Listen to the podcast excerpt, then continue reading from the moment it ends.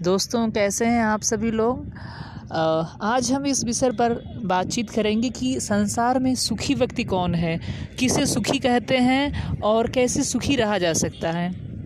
अभी मैं एक नदी के किनारे बैठा हुआ हूँ और देख रहा हूँ, चीज़ों को महसूस कर रहा हूँ और हमारे मन में एक बात आई कि व्यक्ति सुखी कैसे रह सकता है और कौन सुखी है और कैसे सुखी हम रह सकते हैं। तो आइए शुरू करते हैं। देखिए व्यक्ति सुखी तब रह सकता है जब हमारी आवश्यकताएँ कम हों।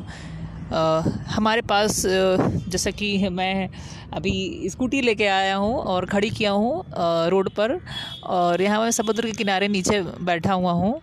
तो हमारे दिमाग में एक बात आई, स्कूटी खड़ी हुई है रोड पर और हमारे दिन, हमारे दिमाग में असुरक्षा का भाव आ रहा है कि स्कूटी कहीं कुछ लड़ गई और रोड पे किनारे खड़ी है और कहीं हम खड़ी भी नहीं कर सकते हैं। तो मतलब कहने का मतलब है, जितनी हमारे पास चीज़ें होती हैं, उसके प्रति हमारी असुरक्षा का भाव होता है। अगर कार खड़ी है तो कार ऐसी होना हो जाए हमारे पास स्कूटी है, हमारे पास मान लो फोर व्हीलर है जिसके पास भी हो, आपके पास भी हो तो उसके प्रति असुरक्षा का भाव, कहीं लड़ गई तोड़ फोड़ उसका ख्याल रखना, जितनी चीज़ें हम, हमारे पास होंगी, उसको व्यवस्थित करने के लिए हमारा समय उतना जाएगा, उसके प्रति असुरक्षा का भाव हमारे मन में उतना ही आएगा। जितनी चीज़ों से हम घिरे रहेंगे, जितनी वस्तुएँ रहेंगी, है ना?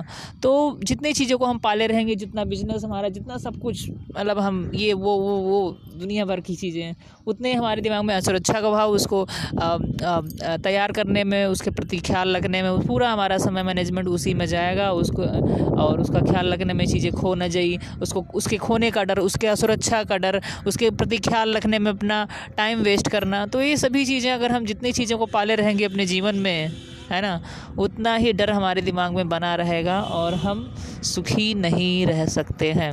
तो सुखी कैसे रहें? सुखी इस प्रकार रह सकते हैं जितना न्यूनतम से न्यूनतम चीज़ों का हम इस्तेमाल करें अपने जीवन में, जिससे हमारी काम चलता रहे हमारे जीवन का। ठीक है? बस। हमें खाना रोटी, कपड़ा, मकान चाहिए होती है। जितना आपको ज़रूरी, कम से कम, उतने में अपना गुजर बसर करें। है ना? सबसे सुखी जीवन वहीं पे है। Thank you